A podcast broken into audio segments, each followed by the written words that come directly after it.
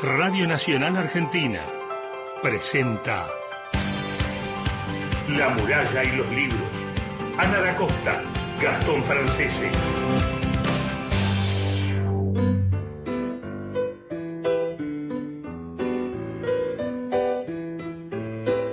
Hola, ¿cómo están? Muy, pero muy buenas tardes. Bienvenidos a La Muralla y los Libros, el programa de la Biblioteca Nacional.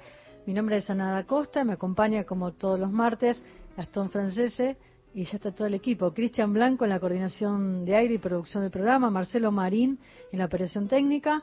Muy, pero muy buenas tardes. Hola Gastón, ¿cómo estás? Hola, ¿qué tal Ana? 19, 4 minutos, una linda jornada en la ciudad de Buenos Aires. ¿Cómo estás para la literatura vos? ¿Me extrañaste? Un montonazo. No sabes lo difícil que es cuando no estás. Extrañaste los auriculares. Quiero mandarles un saludo a, a la cantidad de mensajes que tuvimos y que no pude contestar porque estaba sobrepasado. Bueno, pero hoy vamos a leer todos los mensajes, vamos a esperar los llamados de los oyentes, porque tenemos un gran libro. Ayer fue el día eh, de la, poesía. y entonces hoy vamos a sortear un libro de poemas que es bellísimo, que ganó un premio. Sí, sí. Y vamos entonces con las vías de comunicación. En la línea de WhatsApp nos dejan sus últimos tres números del DNI, 11 65 84 08 70. Recuerden, nos dejan sus últimos tres números del DNI y el contestador 0810-222-0870. Tienen 30 segundos y recuerden, participan por un libro hoy. Así es. Y el libro es un, libro, un poemario, Lengua Montaraz. Ahora enseguida les vamos a contar bien sobre el libro y vamos a hablar con su autora, que está en Entre Tengo muchas ganas de hablar con ella, hace mucho que venimos buscando. Es que fui al teatro a ver a Ingrid Pelicori con Lenor Manso que hicieron Cae la noche tropical en el Teatro San Martín, la obra basada en la obra de Manuel Puig. Y me interesa mucho esta, esta mirada, esta puesta en escena de la obra de Manuel Puig sobre el escenario, pensar a Manuel Puig con, con la obra hoy, ¿no? llevada a la actualidad. Y ayer estuve en, en el Teatro del Pueblo, que está ahí en la Valle 3636, fui a ver un espectáculo que es la verdad es bellísimo. Lo porque es, eh, recorre la historia de nuestro teatro, de nuestra historia del cine. Eh, Papá Bianco y los Alonso, que es sobre la gran familia, este gran clan artístico que conforma la familia de Ingrid Pelicori. Ya les vamos a contar, la invitamos para el próximo martes. Ah, viene el próximo martes. Ella estuvo, fue parte de la historia de la muralla y los libros, haciendo poesía. Y ahí tiene muchísimas historias para contarnos. Vamos a hablar sobre Borges, sobre Manuel Puig, sobre la historia de su familia. Les recomiendo este encuentro con, la emotividad, con el arte, con parte de la historia, porque ¿qué habla? Justamente de qué manera accedemos a, a la familia de Ingrid Pelicori a través de los archivos.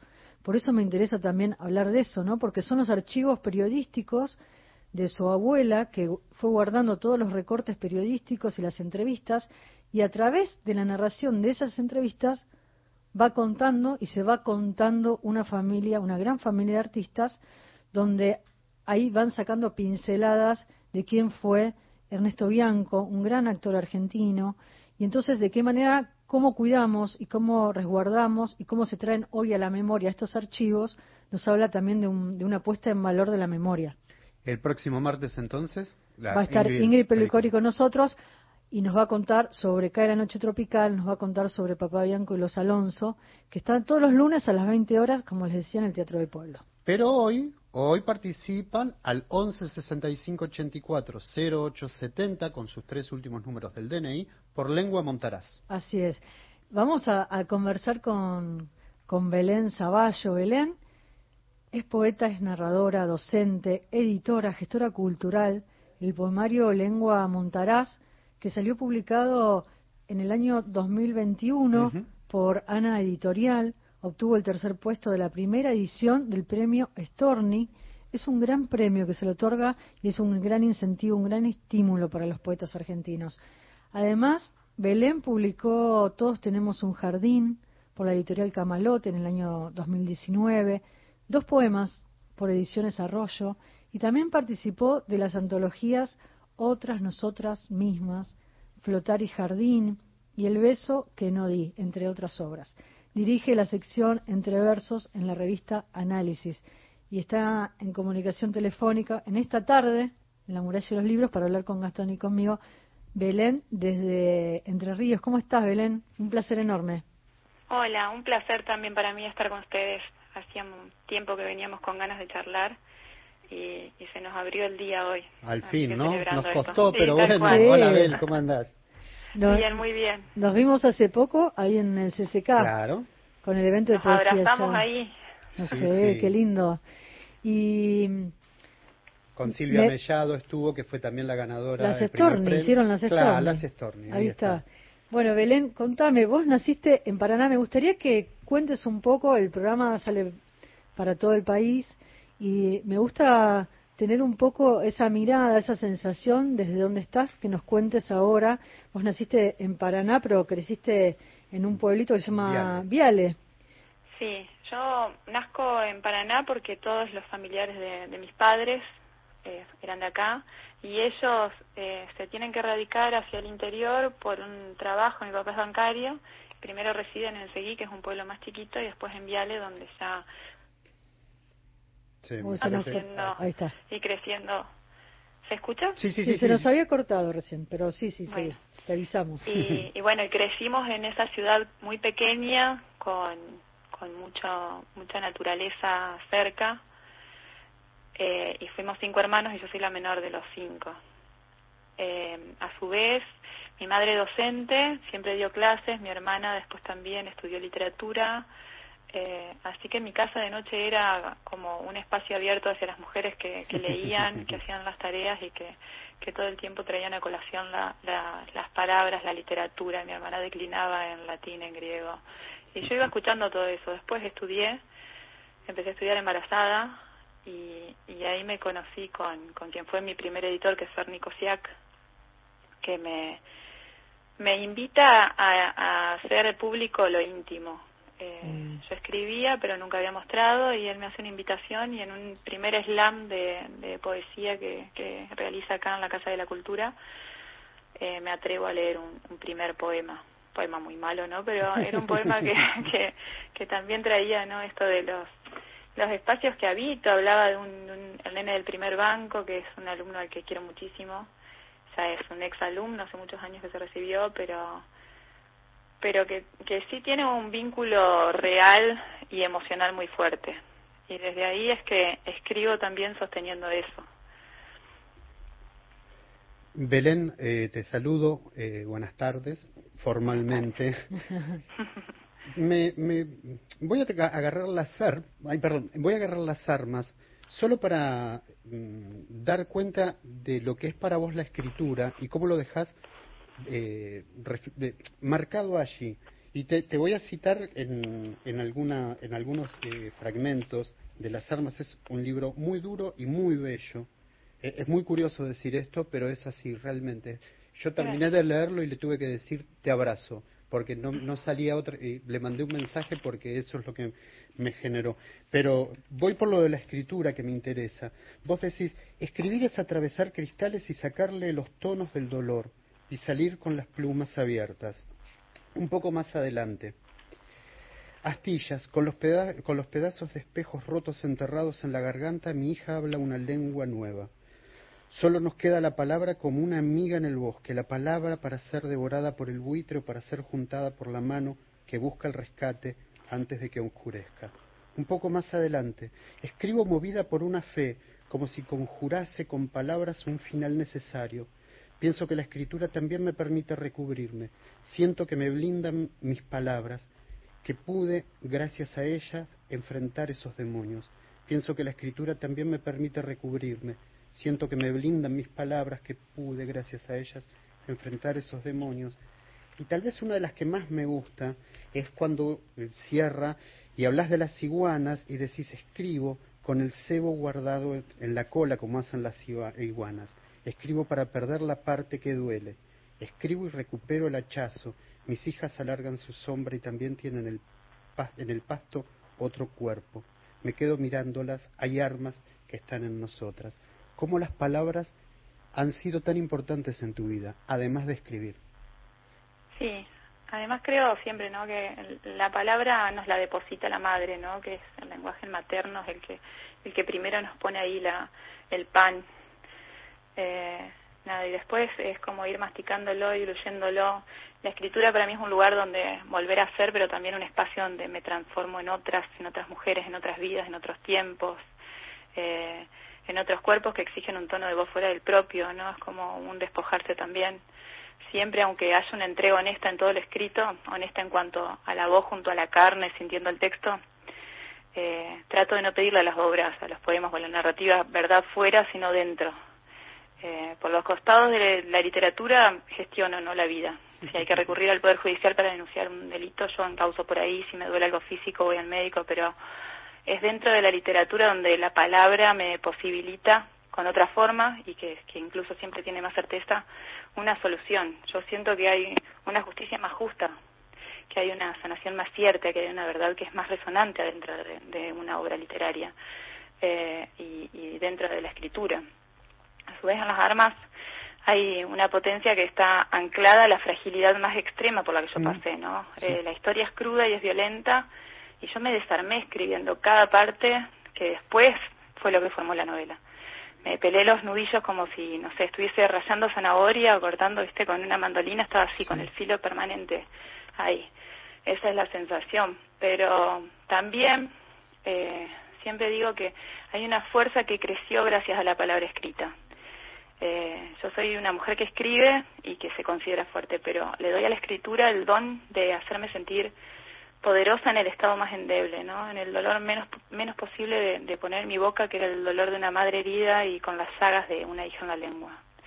Eh, ahí ahí podemos hacer un recorrido para el lector que no, que no ha leído las armas y de qué manera las armas nos va llevando. Primero, el libro está dedicado a mi valiente hija María Paz, la defensora de la alegría.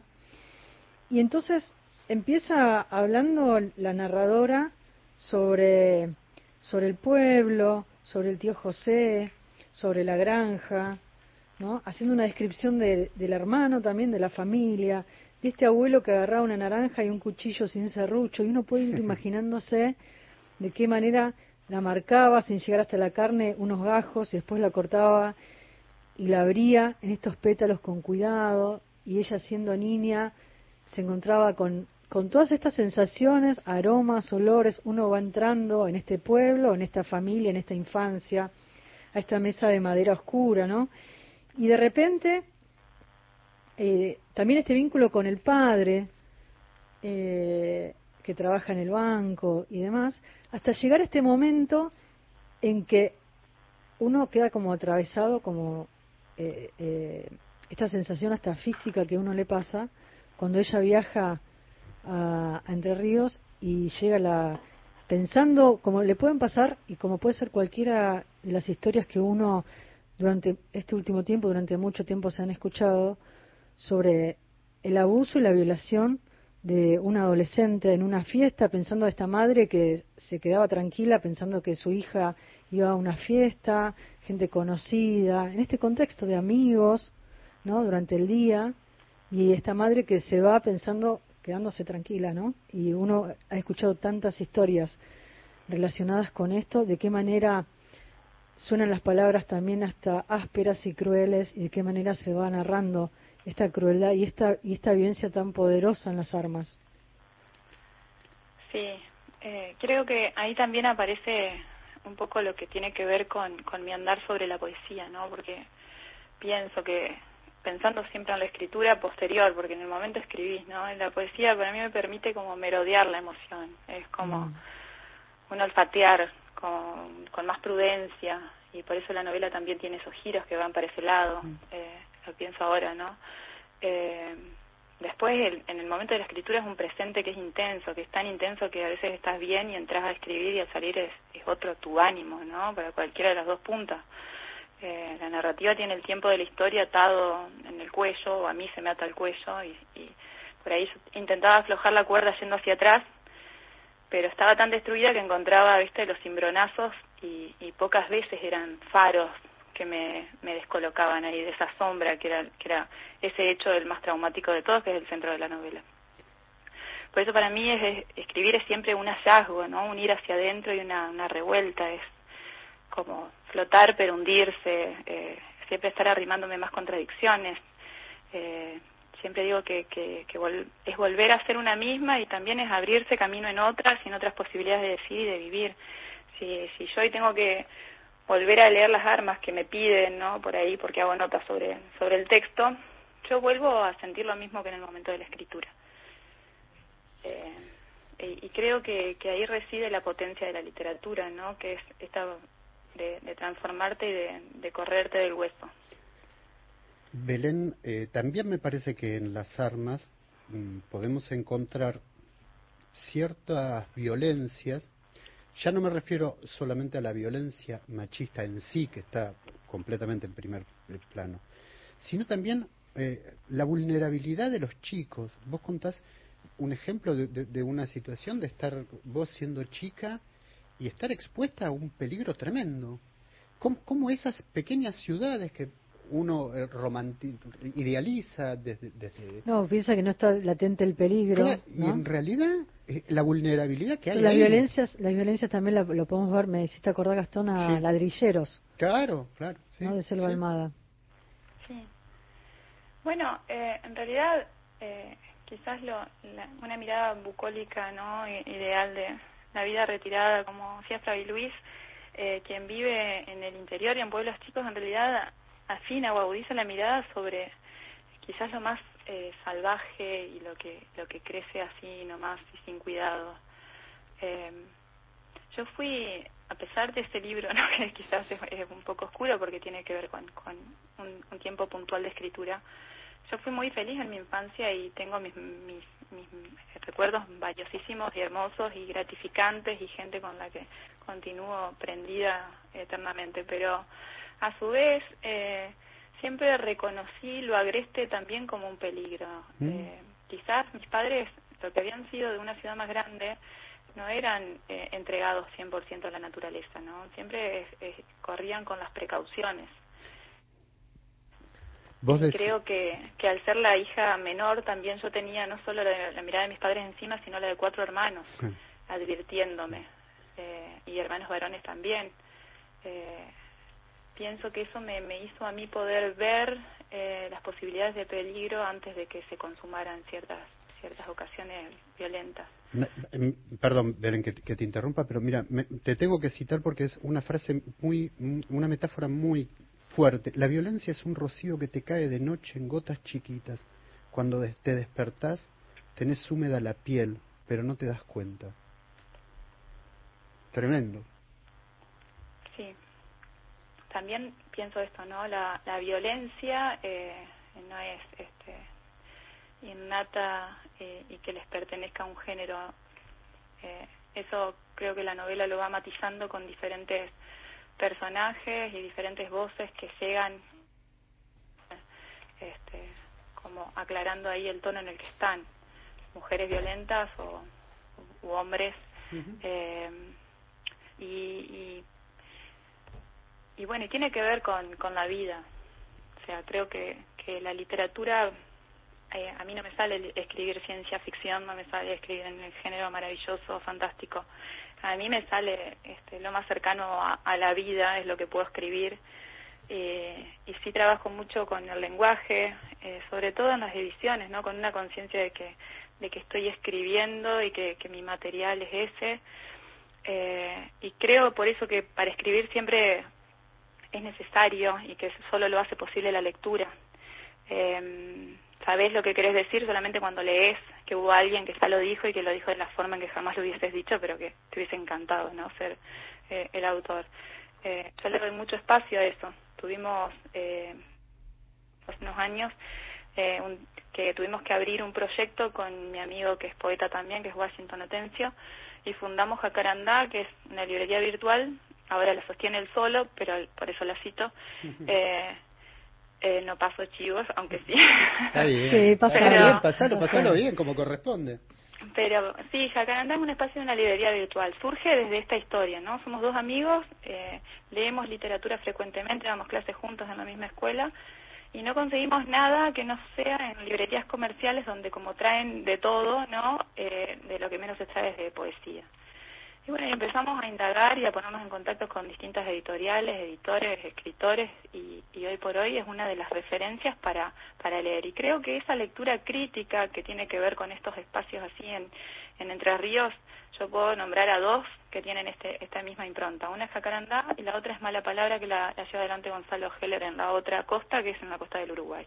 Mm. Eh, es calidad, ¿no? Es, es literatura de calidad, son, no sé no se está buscando el comercio, sino que hay una pasión detrás. Y, y atrás de eso yo creo que es que se, se gestionan y empiezan a aparecer los talleres de escritura y empiezan a aparecer los slam de lectura, los recitales y los festivales.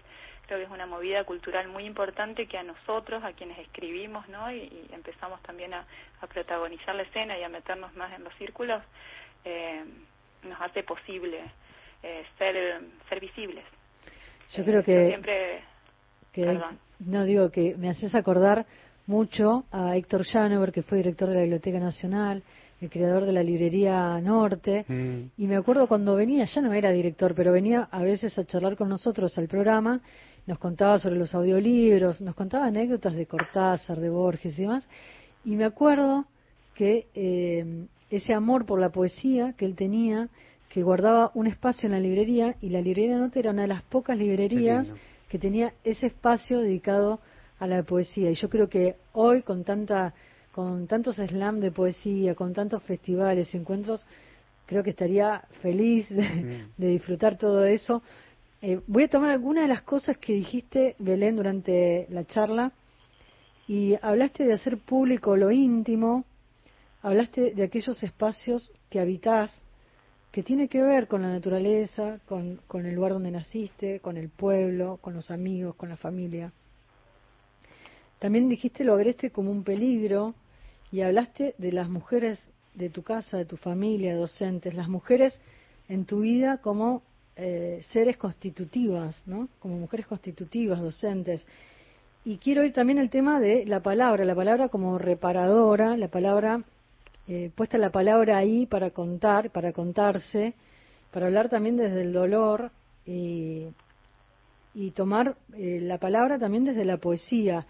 Y esta convocatoria al premio Astorni, que en su segunda edición ganaste este premio, y con Lengua Montarás, que es el libro que estamos sorteando hoy entre, entre los oyentes, como un acto eh, poético para también hablar de, de, lo íntimo, ¿no? De hacer público lo íntimo, en este caso la familia. Sí. Eh, bueno, Lengua Montarás eh, está dividido en cuatro partes y tiene, tiene que ver con, con atravesar el, el monte y con recuperar esa lengua y, hacerla más propia, ¿no? Porque también la lengua montarás, la lengua del campo, siempre tuvo más fuerza en los varones. Eh, y, y ahí sin querer fui descubriendo que lo que quería decir era que no, que, había una lengua de las mujeres que también era montaraz y que también era afilada. Eh, todo va siendo también un descubrimiento que tiene que ver con lo que pasa después y con lo que pasa, y por eso yo le doy mucha importancia a quien lee. Eh, el manuscrito, cuando yo lo mandé al Storni, quedó impreso y quedó con las marcas de los mates que yo le apoyaba encima porque estaba tirado. Qué lindo, qué linda imagen. Eh, realmente era así. Eh, después de que me dijeron que estaba postulada fue como que cobró relevancia porque tenía que saber que, ay, que había escrito ahí y, y después que me dieron el, el premio que era la primera edición eh, fue la primera edición y fue por eso tan tan importante eh, nada fue increíble porque había tenido más de dos mil trabajos y y la selección y el jurado era todo importante, es todo importante. Belén, si querés, ahora eh, vamos a, hacer una, una, pequeña pausa con la música, una canción que elegiste vos, que, que me gusta mucho.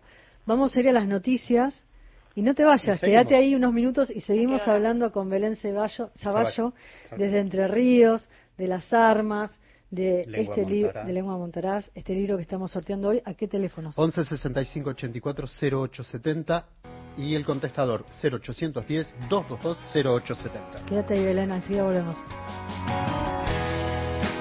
Deja que ruede como el aire entre las hojas, todo es oro,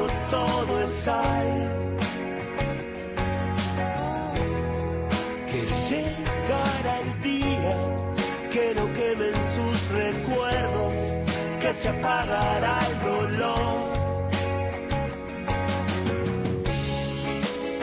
Personalmente creo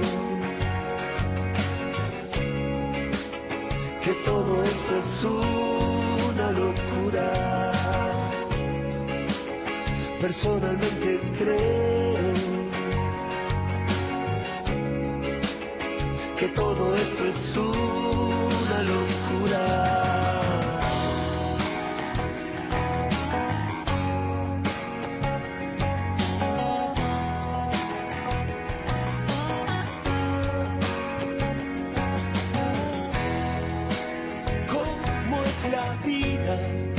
¿Cuántas veces en el cielo? ¿Cuántas en la oscuridad? Que solo es el tiempo el que llevará tu vida a donde quieres que estés. Personalmente creo que todo esto es una locura. Personalmente creo que todo esto es una locura. Nacional Noticias. El país en una sola radio. En la República Argentina es la hora 19 y 30 minutos. El presidente afirmó que el acuerdo con el Fondo Monetario no legitima la deuda de 44.500 millones de dólares tomada por Mauricio Macri. Alberto Fernández recordó que él denunció penalmente a Macri, lo que incluye una demanda civil por daños y perjuicios que le ha causado al país y por lo que deberá responder con su propio patrimonio. Fueron miles de millones de dólares del fondo que se escaparon de la Argentina, favoreciendo a algunos pocos, dijo Fernández. Los datos están en el Banco Central y eso es lo que pido que la justicia investigue.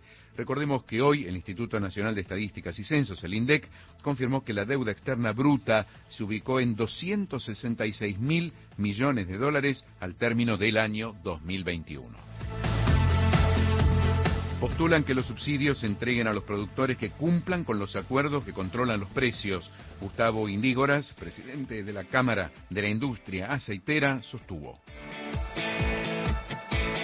Hay que trabajar sobre el consumidor. Hay dos opciones. O ir sobre el precio final, el producto final y el precio final, y trabajar en este caso, por ejemplo, con los panaderos, que se dan de alta en un sistema de la Secretaría de Comercio, como todos nosotros nos damos de alta, y recibir un subsidio acorde al mantenimiento de precio. En este caso se le va a dar a la molinería. La molinería le va a entregar har- harina de 25 kilos al panadero y él va a recibir el subsidio del molinero. El panadero, cuando conforma el precio del pan, el 20% es el valor de la harina. El 80% es el alquiler y todos los demás costos que tiene. Le van a subir, por ejemplo, porque Sí, la inflación sigue creciendo. Los demás. 400 millones de dólares pasados de un sector a otro sin beneficio para el consumidor. ¿Es un mecanismo útil? El gobierno puede eh, arbitrar con otros mecanismos. Puede eh, suspender el IVA o reducir el IVA por un tiempo determinado. Internacionales. Esta guerra no puede ganarse y hay que dar una oportunidad a la paz, así lo indicó el secretario general de la ONU, Antonio Guterres, quien deslizó que hay algunos avances en los puntos clave de las negociaciones. Ucrania no puede ser conqui- conquistada casa por casa, advirtió Guterres, y reclamó parar esta guerra absurda, el bombardeo de hospitales, escuelas, edificios de viviendas y refugios. Datos del tiempo. En Ushuaia la temperatura 8 grados, la sensación térmica 4 grados, sopla viento del sudoeste a 46 kilómetros por hora y el cielo está nublado. En Buenos Aires 23 grados, la temperatura cielo cubierto. Informó la radio pública en todo el país. Más información de nuestras 49 emisoras en toda la Argentina. Radionacional.com.ar Continuamos en La muralla y los libros. Estoy esperando los llamados de los oyentes al 0 810 22 222 0870 a ver si llaman. Estoy esperando que llamen. ¿Llamarán? Van a llamar seguro. Y llegan muchos, pero muchísimos mensajes de WhatsApp. Ah, llegó un llamado, mira. A ver, vamos con los mensajes. Vamos de con los mensajes primero. Sí. Excelente programa, nos encanta escucharlos, Eduardo, Gustavo y Cristina. Eh, perdón, el- tengo que debo, debo las disculpas de la, de la semana pasada. escribieron la semana Sí, pasada, Yo estuve Costa ingrato, Este. estuve. Hola chicos, hermoso programa, soy Antonio de Gualeguaychú, Entre Ríos. Ana, yo tengo tu mismo apellido. ¿Vos tenés familia en Gualeguaychú? Yo quiero quiero ahí unos datos porque sí, tengo familia en, en Villa Domínguez. Este llega para... Después que nos deje el teléfono. Bárbaro. Para Belén Zavalo. Eh, soy César de Paraná, escucho la nota a la escritora, creo saber quién es el padre, quiero mandarle una felicitación que me pone orgulloso saber de su existencia y la temática que aborda y su descripción del lenguaje montara. Genial. Bueno, y si se puede, también participo del sorteo, claramente Claro, que podés. sí. Cecilia desde La Plata, quiero el libro de Belén, gracias, eh, bueno, le gusta el programa. Eh, Ivonne de Vicente López, buenas noches. Acabo de descubrirlo, Hola. los escuchaba a la mañana, participo Qué por el libro. Soy Marisa bueno. de Chaco. Viajo la próxima semana a Buenos Aires, así que se anota para el sorteo. Marisa, si estás por Buenos Aires y es martes a las 19 te venís acá en la radio, te invitamos, ¿eh? para que venga a ver el programa en vivo. Tengo también una Sí. noticia que para Hay un Belén, llamado. pero vamos con el llamado primero Vamos y después en la noticia. Dale. Hola chicos, los encontré de nuevo, me encontraron, nos encontramos. bueno. Vamos. Bueno, mi número Ay, Bueno. Llama de vuelta, llama de vuelta. Eh, la- la- sí, Estamos en comunicación telefónica con María Belén Zavallo, está en Entre Ríos, es poeta, escritora, docente, editora, gestora cultural, y estamos hablando de su obra, parte de su obra, Las Armas, que es su último trabajo, y su poemario Lengua Montaraz, que es el libro de poemas que estamos sorteando esta tarde entre todos los oyentes que llamen, se comuniquen, nos dejen mensajes. Belén, estás ahí, ¿no? Sí. Bueno, ¿nos das vos la noticia de Ediciones del Doc? A ver. ¿Nos contás vos la noticia? Que es mejor que la cuente es una, yo. una noticia hermosa que me llegó hoy terminando de dar clases en, en la escuela en, la- en un segundo año y me, me nubló la vista de la emoción porque eh, quedamos en una selección que hizo la poeta cordobesa eh, Elena Ujú. eh, de mujeres nacidas entre 1981 y, y el año 2000. Yo estoy más cercana al principio. No, no, no, sos la vieja. Eh, de las más veteranas de, de la selección. Eh, somos, eh, hubo 450 trabajos y somos aproximadamente 50 que quedamos y entre ellas hay cinco entrerrianas, eh, escritoras también eh, admirables y que, que somos todas amigas, tenemos esa, esa alegría compartida, así que estamos chochas. Qué lindo, qué bueno. Belén, ¿sabes que te quiero preguntar por, por la escritura, ¿no? Eh, pienso en lengua montarás, pero también en Todos tenemos un jardín, un libro anterior tuyo, y, esta manera tuya de empezar a indagar y a buscar a través de esta imagen del, jardín, la tierra, las manos, el- este gesto de escarbar también en el género, ¿no? Eh, y, y decís, mi fe está en el poema, le creo a él, dejo libre al yo de origen. Me gustaría que cuentes un poco sobre esto, ¿no? La fe en la palabra. Sí, yo creo que siempre me pasa, ¿no? Es una experiencia como lectora. Eh, no pregunto fuera del texto. ¿Es cierto que tu papá usaba una camisa de ombú a Silvina Giaganti por el, el poema que escribe sobre el padre? No, yo le creo a ella, la que me escribe ese poema, y me, parece alucinante.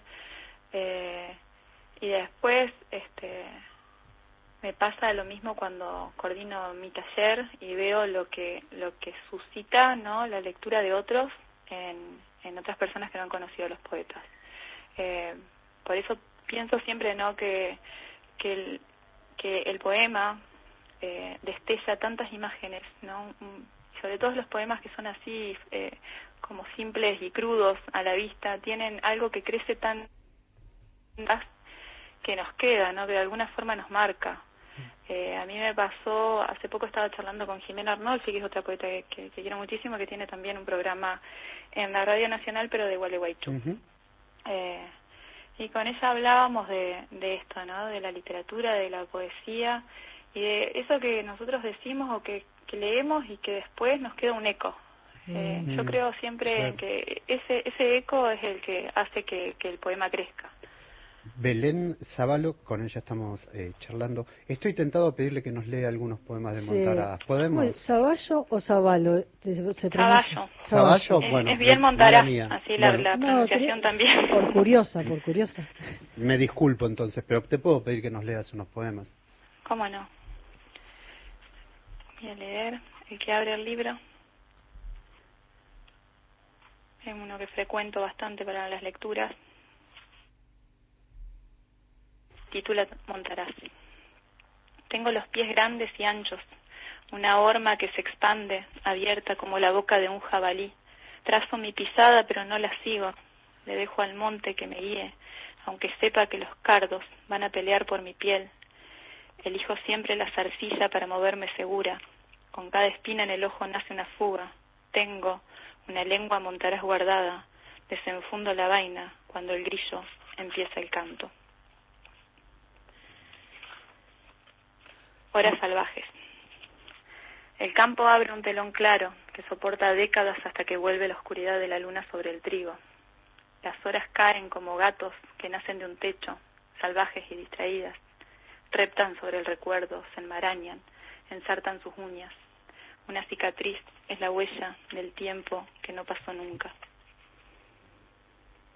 ¿Querés leernos uno más, No más, Belén? dale, dale. Me gusta el ruido, escuchar el ruido Sí, de, las de las hojas. hojas. No sé qué tener ahí marcado. en Mientras este te libro. mandan saludos, cariños. No, nunca los marco porque ¿Ah, no? es, es azarosa la lectura. Ah, me gusta, me gusta. Mira, cariños a la autora Belén, abrazos, Uni de San Cristóbal. Hola, aquí los escucho, eh, los escucho desde hace tiempo, lindo horario ahora, sí, la Sí, verdad, Suni, no sabes estamos qué bien que felices. estamos. Estamos felices. Léenos uno más, dale. Los cardenales, que es para mi mamá. Cuando mamá lavaba las jaulas en la bacha de cemento, los cardenales trinaban desde la viga del lavadero. Sus cabezas eran llamas que replicaban la imagen del Espíritu Santo. Movían sus cuerpos como lenguas entre los alambres. Granos de alpiste rodaban hasta el pelo rubio de mi madre, que encorvaba la espalda y refregaba con jabón las piezas de la jaula. Una chapa metálica sobre la que caían semillas, plumas, heces, recibía la devoción de su servicio. Mamá agradecía que la lengua del pájaro rompiera el silencio de su casa. Resuena, terminás de leer y resuenan las frases que dijiste antes de comenzar a leer, esta idea de que dijiste me nubló la vista de la emoción, ¿no? De qué manera las palabras y de qué manera nos cuentan la poesía, eh, nos atraviesa la emoción. Este, estos poemas que destellan tantas imágenes, también dijiste, y que cuando leemos como lectores, muchas veces nos pasa esto que dijiste, nos queda un eco. Y nos dejas este eco.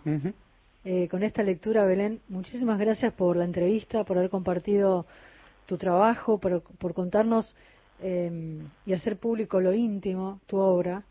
eh, y gracias porque esta obra forma parte de la literatura argentina. Muchas, muchas gracias a ustedes, a los oyentes que, que participan y que, y que alientan a que también sigan este espacio, que es el, el de insistir con la escritura, eh, el de martillar ahí con la palabra y el de la literatura argentina, eh, aún siendo mujer y no desde el lugar de mujer. Un cariño enorme y no sabes la felicidad que nos da también traer voces de otros lados y no solamente las 40 caras de siempre. Un gusto, Belén. Gracias, Belén. Un gracias. placer Abrazo enorme. grande. Un abrazo. Chau, chau. Chau, Qué lindo escucharla a María Belén Zaballo desde Entre Ríos y contarnos un poco ¿no? las voces de nuestros poetas, de, de nuestras poetas argentinas. Eh, nos encanta la propuesta y la idea de que ustedes también se sumen de cualquier rincón del país que estén. Si tienen algún poema escrito, nos mandan, nosotros lo musicalizamos, lo editamos. Un poco fue lo que comenzamos a hacer hace dos años con la pandemia, para que ustedes, nuestros oyentes, formen parte de nuestra familia, de la familia de la Muralla de los Libros. La Biblioteca Nacional abre sus puertas en Agüero 2502, pero también en las distintas sedes del país y desde acá, desde los micrófonos de Radio Nacional, se las abrimos a ustedes para que ustedes sean parte también de lo que significa ser la memoria del país, con su obra, con su escritura, con su palabra. Recién enciendo la radio y escucho este programa lindo de libros. Encantada, me gustaría participar del libro. Mónica desde Merlo. Hola La Muralla, aquí escuchando el programa, los escucho desde hace tiempo. Soy Vivi de Moreno, me encanta el programa. Bueno, gracias, muchos mensajes. ¿eh? Muchas, gracias a todos los oyentes que nos están escribiendo. Estamos hasta las 8 y hay un llamado más. Hola chicos, soy Mari Castañola, recién llamé y se cortó el llamado. Bueno, los volví a encontrar. Oh, Y yo estoy feliz que nos vuelva a llamar. Sí, es re lindo. Y, eh, che, están haciendo trampa. Esto No, es menos es- de 30 es- segundos. Se es corta el empachado, antes. es el empachado. Acá no te- saben lo que tuvimos que hacer hoy. Sí, recurrir a qué? Tuvimos que tirarle el cuerito, la cinta para ver si lo, lo Esas curábamos. cosas son bien de pueblo. Yo Y quiero que alguien, que algún sabores. oyente nos Ay, cuente. eso me encanta, ¿ves? Que algún oyente de algún lugar, porque esa es una tradición ancestral de los abuelos que fueron pasando de A generación mí en me lo pasaron, claro. ¿Quién te lo enseñó? Me lo enseñó una excuñada en la noche de Navidad porque te lo traspasan en... De- la noche de Navidad se hace.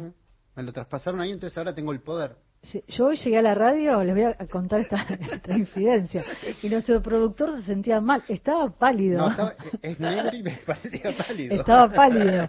Y lo recuperamos. Vení, vení, lo recuperamos. Vení, vení, vení, vení. Vamos a la música y enseguida les contamos algunas de las tantas cosas que suceden en la Biblioteca Nacional. Pueden entrar a www.bn.gov.ar,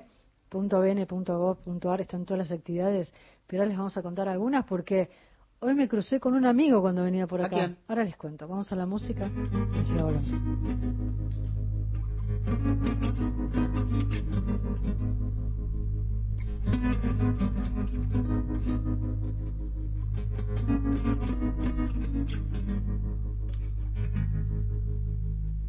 A Salavina fui en un sueño angelical, desangelitos vi entre un coro celestial.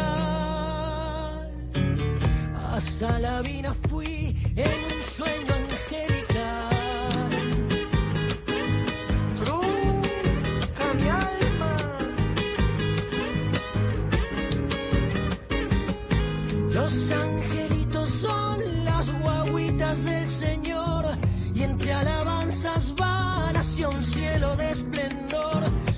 Los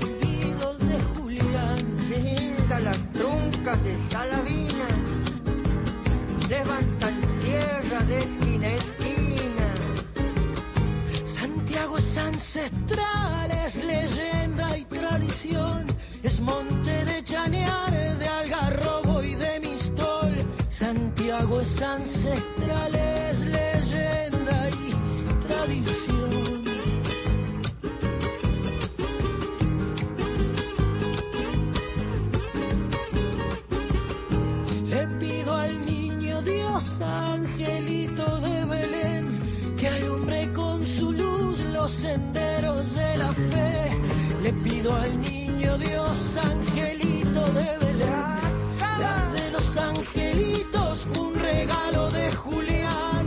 La humilde en el principio y esta trunca en el final. La de los angelitos, un regalo de Julián.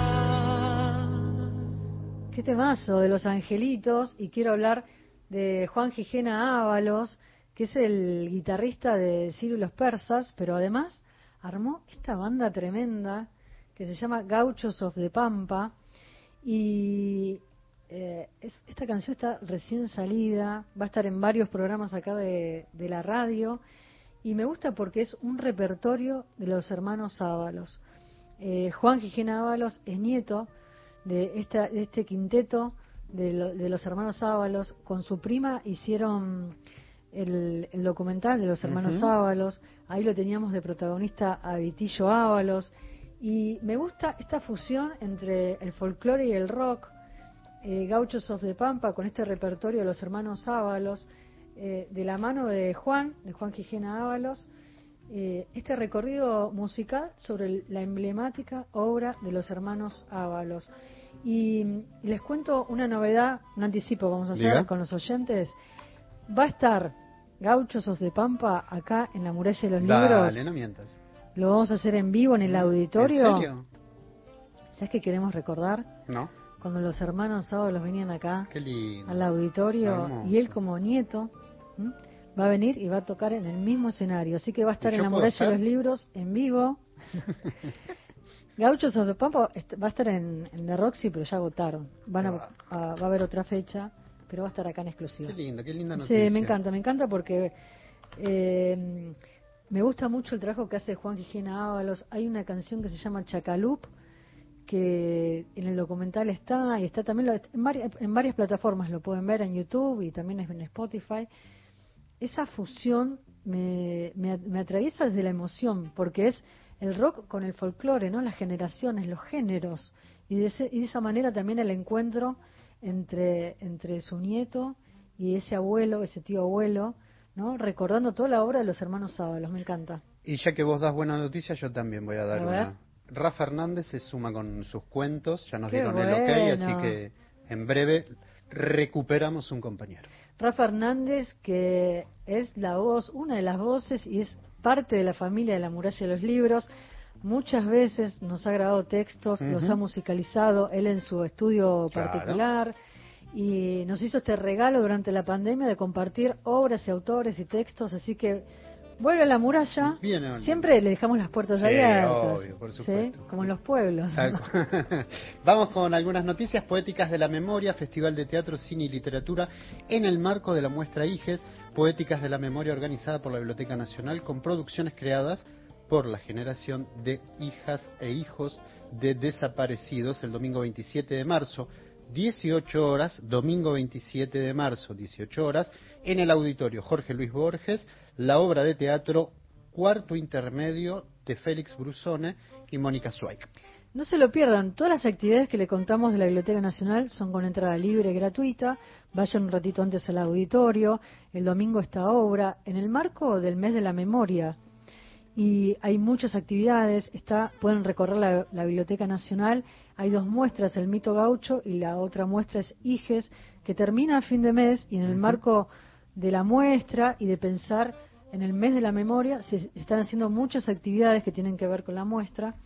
Y, eh, y este domingo es el encuentro con el teatro. Y pronto se va a venir también Malvinas, dentro de poquito, ¿no? Malvinas, sí. Y yo te contaba que me encontré con un amigo antes de... Me venía para la radio y lo veo caminando con su gorra, que iba con cierto apuro, y es Gabriel Patrono.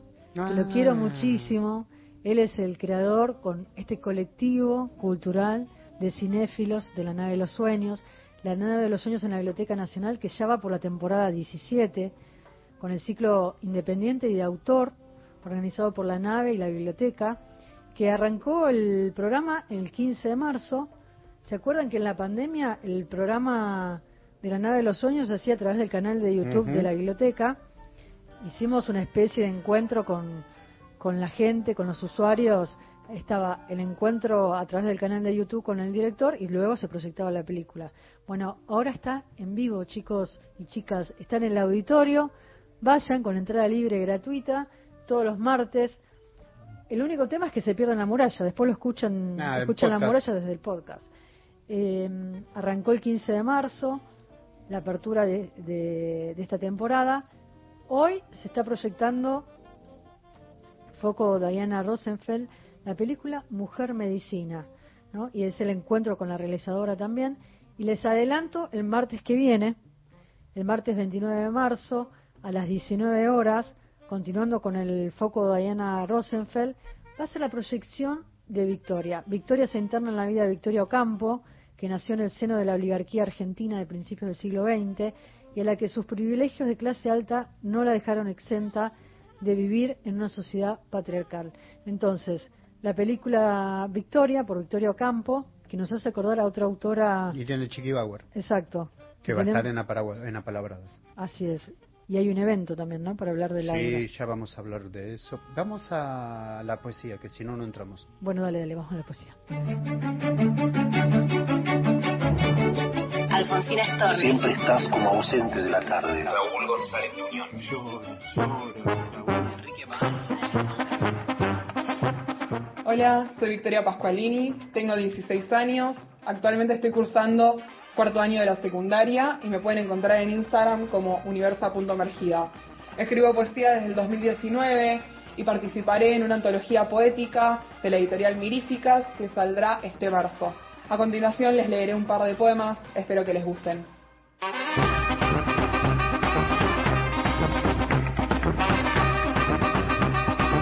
Esmalte rojo sobre mi pierna, me llega hasta la garganta y me pinta el pelo. El cielo se arma sobre mi cabeza como un rompecabezas perfecto. ¿Será este el mismo que miramos aquel día frente a un mural hermoso y arruinado para siempre? Espero que no. Todo lo que sos vos es ausencia. Eso decía el primer poema que alguna vez publiqué, que se llama ausencia a todo lo que alguna vez fue tuyo. Entonces, que se llame ausencia a todo. Antes escribía mejor. Mi cabeza escupe palabras horribles que a veces son reales y tantas otras son cuchillos mentirosos que lanzo sobre mi estómago para desequilibrarme cuando estoy haciendo la plancha en una pileta prestada. No tengo el collar con cristal bordo que me caracteriza y mi personalidad está perdida sin él, digo en chiste. Me río para mis adentros porque mis bromas son todas verdades graciosas y ridículas. Todo se queda quieto. Suena dos en la ciudad, el tema más precioso, filoso, tragicómico y romántico de la historia. Fito inventó los bares, las drogas y el amor cuando escribió Dos en la ciudad. Me transporto a un recital con una amiga, ahora todo es ruido y felicidad. Si pudiera llevarme a las personas y a los momentos en un sobre, como una carta de amor de mí al mundo, lo haría. La pondría en un buzón pintado de rojo y celeste, con nubes blancas de algodón de azúcar. El destinatario sería la inmensidad que a veces te nombra, y la ausencia que nos desgarra. El sobre sería amarillo, tendría corazones en las esquinas, las que doblamos en las calles de tu barrio, donde nos besamos a escondidas, donde compartimos una cerveza fría. Me quedaría en las esquinas que unen las paredes de tu casa y la mía, este y todos los años que nos quedan.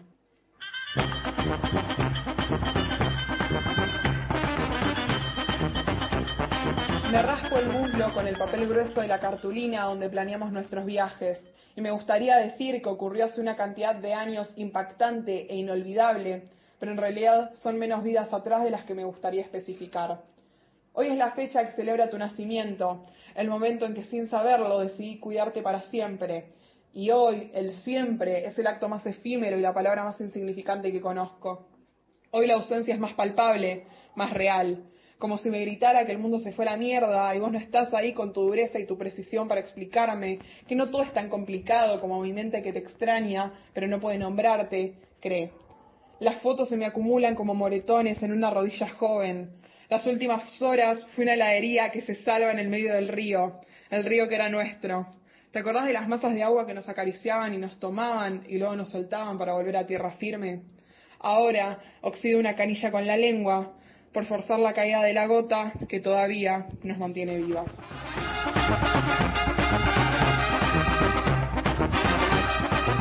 Qué lindo, le pusiste ritmo a la Epa, poesía. esta vez estuvimos arriba, ¿ah? Bueno, escríbanos, escriben a, al WhatsApp, al teléfono, nos llaman, eh, así nos envían sus textos, sus poemas y forman parte de la muralla.